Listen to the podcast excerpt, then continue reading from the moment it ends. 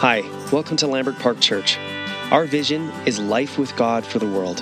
Our mission is to invite everyone to follow Jesus with us through redemptive community, intentional discipleship, and everyday mission. We're so glad you're here. Stay tuned for the podcast coming right up. All right. And so for the rest of us, uh, let's just pray and then we're going to jump into, into things. Let's pray. Uh, Father, Son, Holy Spirit, we, we turn to you now. Uh, we turn to your word in hopes that you will speak to us today. Uh, Lord, I ask that you would open our hearts and our ears and our minds to hear and be shaped by your wisdom. And we know that whenever your word is spoken, seeds are planted and hearts are changed. And so we ask for that right now, Lord. And we ask for you to speak through me, God. I am not you standing up here. I've prepared everything I possibly can, but we want to hear your voice, not just Aaron's voice. So we just ask that you would speak through me and to your people this morning. And we pray all this in your name. Amen. All right. So, can I just say to start, I'm so glad you made it to church this morning. I'm so glad. And I'm so glad those online were able to set everything up and get your coffee and come and join us this morning. Maybe you're uh, watching it later in the week, and I'm still glad. I'm still glad you're watching. Um, parents of babies and toddlers, especially, I'm glad you're here this morning. I've never before fully appreciated the miracle of arriving on church on time when you have kids um, until Lucas was born. so kudos to you this morning that you got here. Um, even if you were late, you got here, and that's something to celebrate. Um, and there, there are actually a lot of things that you learn when you first become a parent. Uh, one of them is actually how impatient you are um, as a person. I, I, had a younger sibling growing up. I also worked at Starbucks and I'd have people come up and order uh, drinks while they're on the phone. Okay, I thought I had a lot of patience. I thought I had a lot of patience. Uh, but then having a kid exposed me and exposed that I'm really, I'm really an impatient person. Um, Chelsea and I, for example, we've started eating at the table. So we're trying to start this thing where we eat together as a family. Um, I grew up eating in front of the TV mostly, and so I've never really eaten at the table as a family. Um, and so, you know, Chelsea wanted to start this with us. And so the first night we did it, did it we all three of us were sitting at the table, and I finished my food pretty quickly. Like I'm, I'm a fast eater, and usually I do uh, the dishes afterwards. It's kind of the, the routine we have. Uh, so after supper, I go and do the dishes. So I got up uh, off the, you know, I finished my plate, and I got up to go do the dishes, and Chelsea goes, um, where do you think you're going? and I was like, well, I'm finished my food. I'm going to go do dishes. Like, no, you got to wait till everybody's done their food. Then you can be excused, or you have to ask to be excused. I was like, I, I didn't grow up eating at the tables. I didn't know that, right? Um, and normally that would be totally fine. But Lucas is the slowest eater. He eats so slow. I mean, you got to cut it up in little pieces and wait for him to swallow. Um, and so I sat there, I sat back down, and I was shaking my leg an anxious person. Uh, and I was staring at the dishes. They're just calling my name. And I'm looking out the window. We have a beautiful window there. We see an apple tree out there. I'm looking at making small talk with Chelsea, going, oh, so the weather was really nice today. It was raining. and uh, it was hard. It was hard. I, I, realized I have a lot to learn when it comes to patience, when it comes to patience. Um, and I'm not the only one uh, who struggles with patience. And in fact, we, it's been noted multiple times through multiple books that have been coming out and podcasts and social sociologists and psychologists who've been studying this. We live uh, here in North America in a hurry culture, a hurry culture. We actually pride ourselves as a culture, as a society, on how fast we move, right? Uh, Amazon offers same day delivery. Well, I guess here on the island it's couple day delivery. Um, but in Calgary, you know, you get something the same day. Um, binging shows on Netflix, you know, they just release a whole bunch of episodes at once and you watch them all in one weekend. Um, listening to podcasts that are advertising, you know, if you follow these five steps, you'll have a perfect life, right? All those kinds of things. And a prime example of this hurry culture we live in is that did you know when you go to an elevator and you're standing in there and you click the closed door button, it doesn't do anything. It doesn't do anything. It actually isn't programmed to do anything. It's just a random placebo button there to try and pacify the impatient people who are like, come on, I don't want to be in the elevator with that person, or I have some places, I have places to go. Isn't it crazy? So they don't actually do anything. They're just there for, for show. yeah, yeah, Jocelyn's Googling it right now. Don't worry, I Googled it. I Googled it just to make sure. um, so, so rarely do we pause to reflect on our obsession with instant results, uh, instant gratifications, all, all, those things. And, and our technology actually caters to the impatient culture that we live in. Uh, in, fa- in fact, it's, it's discipling us. Our technology disciples us in a way to be impatient people. Uh, and only in the last 20 years or so, people have started seriously asking the question how is this affecting our emotional, our mental, and even our physical health? And so, all sorts of books and podcasts and things have been uh, released in the last 20 years talking about that. And I would add that it also affects our spiritual life as well. Uh, John Mark Comer, who's a, a great author, and in his book that was released a few years ago, The Ruthless Elimination of Hurry, he says this. He says, an overbusy, digitally distracted life of speed is the greatest threat to spiritual life that we face in the modern world. It's the greatest threat that we have to our spiritual life. So, in these last few weeks, we've been walking through a series on how God is in the process of making all things new. Specifically, we've been talking about God's work in us, in our hearts, making us new and transforming our hearts into the likeness of Jesus.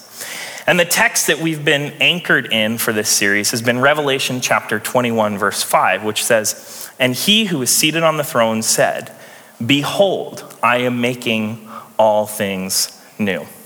If you haven't caught this since we started this series, Jesus is the one saying that, okay? It says he. Jesus is the one saying that. Jesus says, Behold, I am making all things new. And I just want to point out, he doesn't say, I have made all things new, as if it's something that has already taken place. Nor does he say, I am going to make all things new, as though we have to wait until he starts that and does that. No, he says very clearly, I am making, making all things new. I'm making all things new. Now that Jesus is in charge, he's reversing right now, today, since his death and resurrection, all the way to today and tomorrow and onwards. He's reversing the curse of sin and its effect on us and our relationships and creation itself. And that making part is really key for this morning. There's a sense of inevitability in what Jesus is saying here. It reminds me of going uh, on a mission trip when Chelsea and I were serving uh, in the Bahamas as missionaries, and we took our group to go on a mission trip to the States. it's kind of weird, but we went to the States for a mission trip, um, and we went to Tennessee. And at, at, the end of the trip, we, you know, we had a whole week of hard work. We took all the kids and went uh, to the Chattanooga River, and we did class five rapids. That's what the kids want to do. Class five is the highest class that you can go. Um, and I was so nervous. I, I, actually was physically ill in the bathroom before. And I, the whole time leading up, I was like, I'll plan it, but I'm not going. you guys can go and I'll plan it for you, but I'm going to sit in the van and wait for you guys to get back. Uh, but the kids begged me and begged me, oh, Mr. Aaron, that's what they call us. Mr. Aaron, please come with us, please come with us. So I got myself on the boat. I said, okay, if I get myself on the boat, then I know at, as long as I get myself there, there's no turning back, right? I'm stuck. Like once you leave the bank, there's no jumping over the, you know, you're not going to jump over and swim to the bank because then you're just going to be stuck there. So I had to stay in the boat. So there is an inevitability of me getting on there and then just having to go with the river. And that's kind of the same with the coming of the kingdom. The, the renewal of all things is inevitable. We can't stop it. It's happening. God, uh, Jesus is making all things new. So, depending on where you're at with Jesus, um, that's either the most scary thing that you could ever hear, you can't put a stop to it, or it's the most comforting, um, affirming thing that you can hear as a follower of Jesus, knowing that God's kingdom is inevitable. However, knowing that doesn't quite guarantee that we won't be impatient in the meantime. It seems in, in almost every generation since even before Jesus arrived, God's people have been anxious to see his promises come to pass. Uh, the Psalms are filled with anxiety, raw anxiety and impatience, asking the question, uh, Where are you, God? How long, God? When will you come? We see it in even Revelation, the book that the, uh, the 21 verse 5 is in. Uh, in chapter 6, verse 10, uh, the martyrs who have lost their lives lives for the kingdom, ask Jesus, How long, sovereign Lord? When will you come? When will we see your justice? When will we see your kingdom come? Uh, Gary L. Thomas, in his book Authentic Faith, names this anxiety that we all share. It's a human thing, not just our cultural moment, though it's been exasperated in our culture. Uh, we've always struggled with this. And he names it and says, Despite our obsession with instant results, we, we serve a God whose calendar moves by millennia and not minutes, and who thinks in terms of generations and not seasons. Unless we understand this about God, we will never understand. Um, We'll never understand his ways with us. God won't be rushed. And without a willingness to wait, we will be regularly frustrated with God and may become disillusioned in our faith. So, when it comes to God's timing with things, it frustrates us because it's much slower than the pace we would prefer. and both the slow progress of Him making all things new in the world, but also His work in us. We can regularly become frustrated at the slow pace of God's work in making us new. Yet it's more than just the timing of the kingdom that frustrates us. It's also the nature of the kingdom being elusive, as elusive as it is, making it hard to put your finger on it or see it or point to it.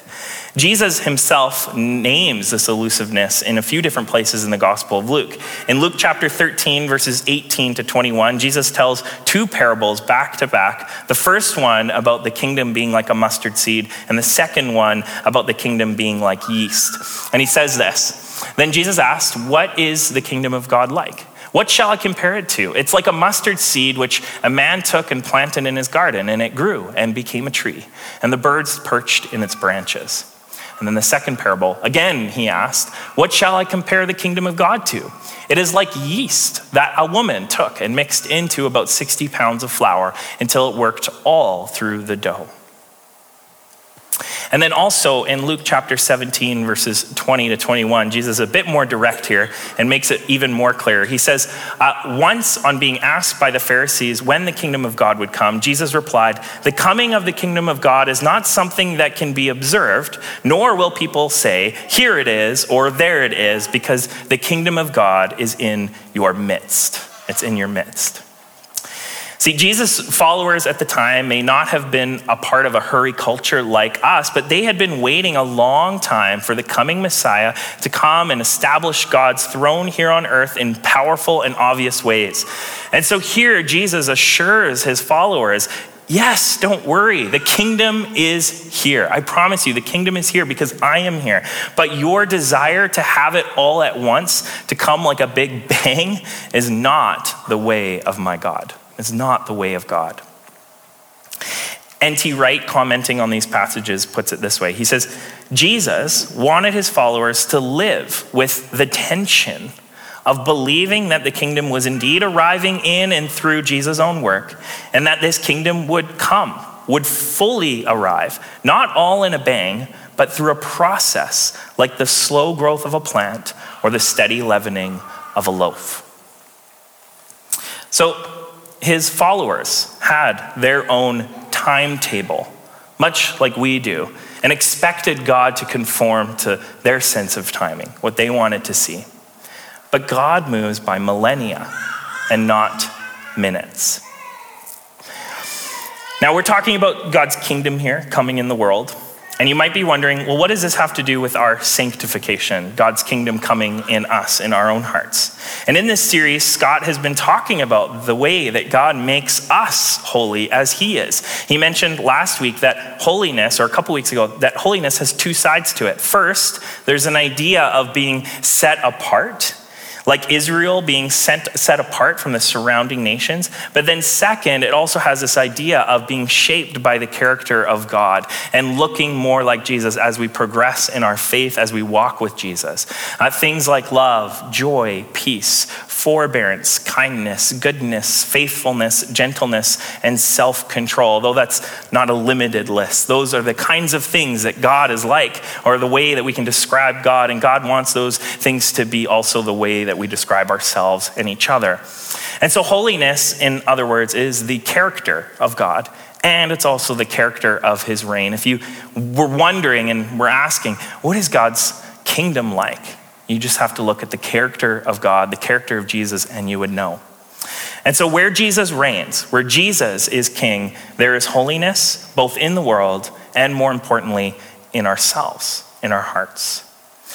So, just as God can't be rushed in making all things new, he also can't be rushed in making us new.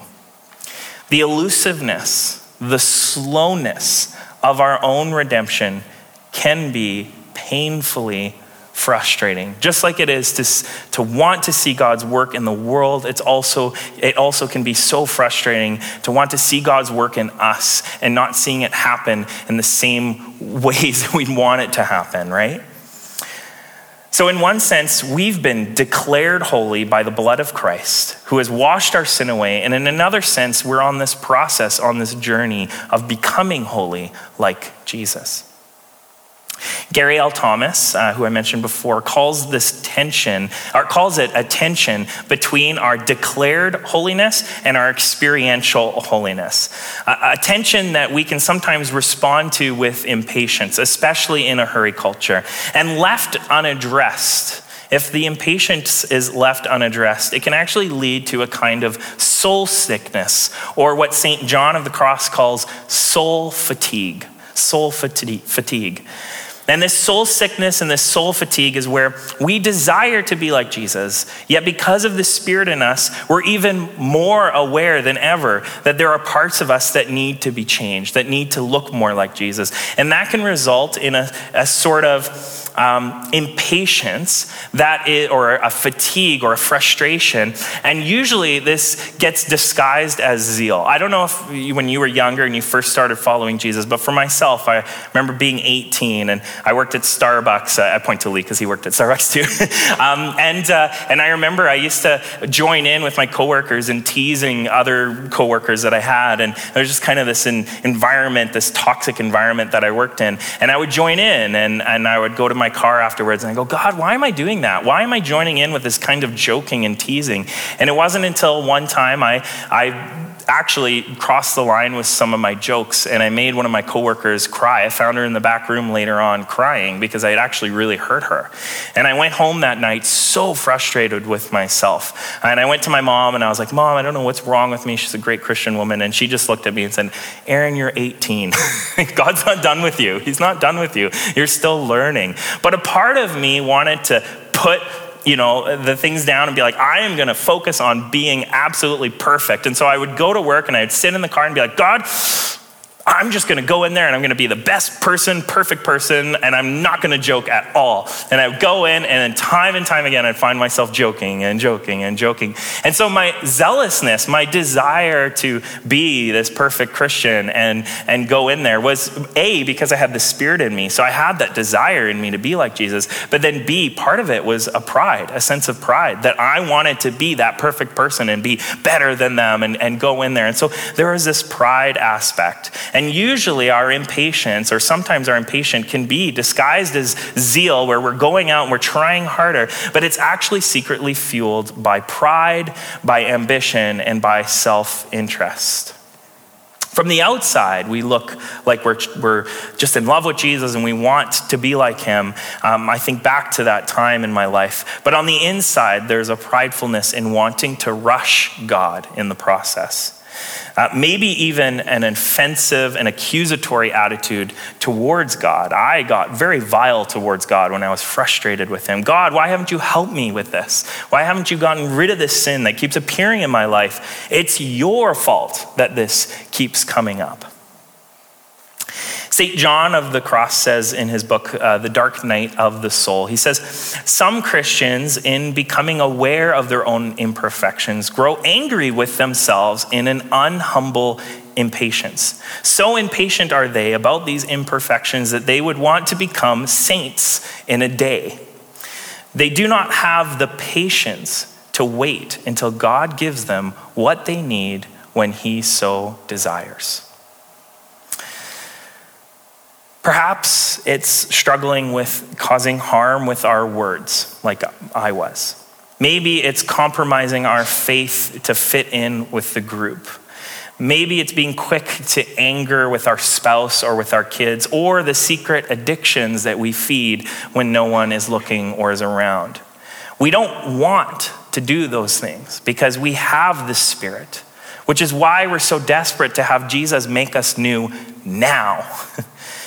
but the truth is is the pursuit of holiness takes hard and consistent and patient work in cooperation with God's Spirit. There will be times of failure. There will be times of seasons of setback. It's just as inevitable the, as the kingdom coming that we will experience that. But Jesus calls us to have patience as we wait for the completion of his work of holiness, like yeast in our souls. We're called to pursue our sanctification with what um, I like to call um, uh, patient anticipation patient anticipation. Uh, what that is, is that recognizing that one time obedience does not have the power or ability to put death to sin, but rather it's an everyday and every moment choice of being obedient to Jesus that eventually chips away the boulder that is our sin until it's gone, and eventually the Spirit sows in us a holiness that makes its way through us like yeast in a loaf of bread. And we end up looking back one day, and even though we aren't able to put our finger on it or point to it and say, there it is, or here it is, that was the moment I overcame this sin, we will just look back and see that the general direction of our life has changed. And we are where we are because of God's slow process working in us, His holiness. Now, don't get me wrong, there are amazing stories of people who have overcome sin overnight. But that is not the way it is with all of us. That is an exception to the rule. And God can do that because He makes the rules. but most of the time, it's this way that God works in us in a slow and patient way. In other words, our sanctification or our holy character uh, and pursuing that requires persistent repentance, vigilance, and small acts of obedience. I, I think of those in our church who come to mind. Uh, Jerry, who's not here, so I feel bad mentioning him in here, but Jerry's stewardship and the way that he takes care of this building. Uh, Sue, uh, her hospitality and having people over, her stewardship and taking care of the outside of the building. Jocelyn, uh, who was here two seconds ago, she's not in the room. So I'm talking about people who are not in the room. There she is. Jocelyn's compassion, uh, Karen Vogel and her praying, Janet, your joy, Donald, if he's here, his compassion, so many others I could name. That, that wasn't always the case. That wasn't always them. That wasn't always Jerry. It became Jerry through everyday obedience. It became Sue. It became Jocelyn. So there was no sudden ejection of sin and injection of holiness that took place. Instead, we're called to learn how to live without sin and live by the Spirit of God, chipping away until God works his holiness in us. So, what does patient anticipation look like in action other than just patience with our own sanctification? Well, first, this actually flows into our patience with the church. Again, we're not the only ones who have struggled with impatience with God's making of all things new. Even in North Africa, all the way back in the fourth century, a group called the, Don- the Donatists came out teaching that the church can only be composed of those without sin. Uh, and consequently, a priest was expected to have no personal sin whatsoever, or their ministry was ineffective, and the church they led was not a real church few. Great, great that our pastors don't sin, hey? That's awesome. Just, that was sarcasm, by the way. we definitely sin.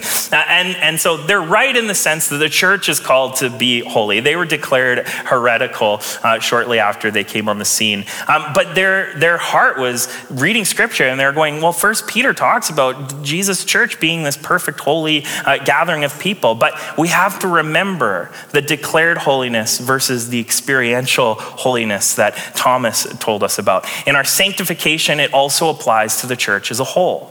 In Ephesians chapter 5 verse 23 to 27 it says Christ loved the church and gave himself up for her to make her holy. And pay attention to the tense in this cleansing her, not have, having cleansed her, cleansing her by the washing with water through the word, to present her to himself as a radiant church without stain or wrinkle or any other blemish, but holy and blameless. So you see that tense there. It's a process, it's happening even now. As uh, my old professor from Ambrose, Bernie Van De Walle, says in his book on holiness, he says, We must hold both understandings of the church in tension. The church is both presently holy and, as God enables it, progressing towards holiness, just like we are. And there are two reasons why I bring this up today, and two reasons I think it's important. First, because our own sanctification is mirrored in the larger church. We are the church. And so if this is happening in our hearts, then of course it's going to be happening with the church uh, in a greater way.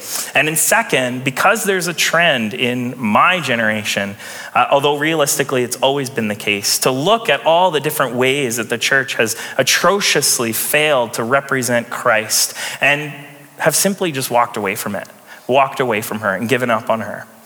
I have personal friends who have completely walked away, and others who still hold on to their faith but have knowingly or not demonized the church.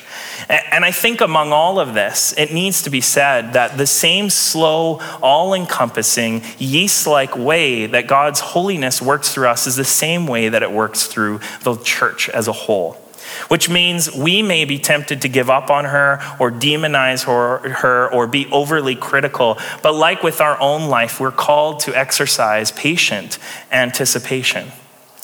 I know for myself, I used to tell my friends when I first became a Christian that we don't need the church and that it's all about your own personal relationship with Jesus. And I didn't really go to church. And today I can find myself reading some of the atrocious things that the church has done in the past, and I become overcritical. I'll even admit it, it makes me feel good, superior even, when I talk with non Christians and I tear down the church because of the abuses of power throughout history and even today. However, then I'm reminded of all the good things that the church has done. Uh, establishing the first ever orphanages, uh, hospitals, schools, food banks, or even movements throughout history like the abolishment of slavery. And I'm, I have to come back and remind myself that my own pursuit of holiness and the patience I have in that is the same patience I'm called to have with the church. Really, it all comes down to this that Jesus loves the church. He loves the church.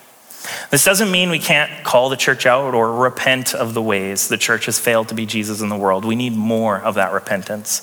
But it means we don't give up on her, we don't demonize her, or unrealistically expect the church to be perfect tomorrow.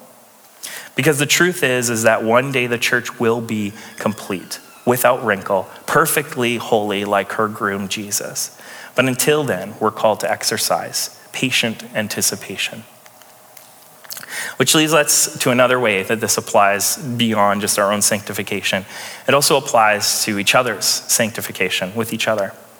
Understanding the slow, yeast like way holiness permeates itself through us in the church, it helps us have grace for one another. Sometimes, as Christians, we draw clear lines of this is what Christians do and say, and we have in our minds those who are in and those who are out. And often that kind of judgment comes from our own expectation that other people should be where we are in our journey towards holiness. Um, but that's not always the case. And there are parts of everyone's lives, including our own, where we haven't submitted certain parts of us to Jesus or been changed by Jesus in that way. And so, just like we might get frustrated with ourselves, demanding God to work on our time frame, we can sometimes do the same with others. Again, this underlying pride and self interest, where we want our children or our friends or other people in the church to look like us, to be holy like us. It reminds me of like the youth when they say things like good vibes or slay I actually, usually it's more like slay. That's how they say it. Or, or the phrase, or the phrase, I love that for you. Okay, I have to hold back. no, one day, one day they'll come to know, understand how annoying those phrases are, and they'll be holy like me. I'm just kidding. I just, I had to tease them a little bit. but, but I am reminded. Here's a real story. I am reminded of a story of one of my professors that they told. Um, there was this fella in the church who was a part of a gang, a motorcycle gang, and he had fallen to his knees and accepted Jesus in his life. And so he moved on from that. And then he decided to be a part of the church and he wanted to be a part of their prayer team. Um, and so, you know, he had tattoos. He'd show up early for the prayer meeting and he'd be standing there outside the church and he has tattoos all over. He's chain smoking. And he's standing there waiting to join their prayer. Um, and then he'd come in and when it was his turn to pray, he would let out a few unwholesome words here and there. Um, and, but his heart was fully for Jesus. It was fully for Jesus. My professor, he told us he put uh, the other leaders to shame in his compassion and generosity. Uh, when he first wanted to join the team, they had a hard time, obviously, because they were intimidated. They didn't like his language. Uh, didn't like, they didn't like that he was chain smoking outside before the prayer meeting. But even though Jesus hadn't touched that, those specific parts of his life yet, his language, maybe some of his practices, it didn't mean that there weren't other very real, very beautiful ways that Jesus was at work in him. So we have to be aware of both the speed and the order of the areas of our lives that Jesus works on. It looks different for each person. The Spirit is in them working, and we need to be patient that God is doing that work. And so we're called to have patient anticipation for one another. As Paul says from prison to the church in Ephesus, as a prisoner for the Lord, then, I urge you to live a life worthy of the calling you have received. Be completely humble and gentle.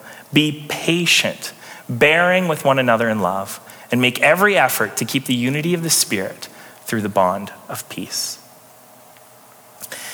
So, as I wrap up this morning, where is it that we need to exercise patient anticipation? Maybe it's with the church and the frustrations we have and all the ways that the church has yet to grow. Maybe it's with someone we're walking with who seems to be taking steps backwards or just not getting it. Or perhaps we just have to start with having patience for ourselves and our own walk with God and our patience with God and what He's doing. I'll be honest, as someone who has anxiety, I've, I've worked on this. And I've realized that as, and I'm still working on this, I've realized that as I prep for this sermon, one of the things that I regularly struggle with as a pastor is reading all the books. I pride myself on how much I read. Uh, but that's the thing. I'm in a rush, I realized, when I do that. I'm in a rush to be the perfect pastor, to be the perfect Christian, the one who's figured it all out. But that's never going to be true of me at least not until I meet Jesus in the next life. So, in that, there's grace. But there's also a challenge, a real challenge. I've been thinking about how I can slow down and submit to God's timing of things and yield. And that's the biggest thing that I want us to take away from today is yielding. We're talking about a kingdom here, the king. We aren't in charge. And either we yield and submit and take the time to slowly dwell in his presence, to listen to his direction, and focus on the small ways we can be obedient today, opposed to trying to jump on to tomorrow. Or we will frustrate our souls, working against the Spirit and his timing, trying to rush God. So recently, I've been falling in love with the prayers of Ted Loder. I don't know if you know that name. He's got a beautiful book of prayer. Um, they're some of the most honest, most real prayers I've ever read. And as we wrap up this morning, I want to end with one of his prayers. Uh, so as I pray, I encourage us to just echo these words in our hearts and make them our own prayer of repentance and of our impatience, a repentance of our impatience, and an asking for God's holy patience. So let's pray.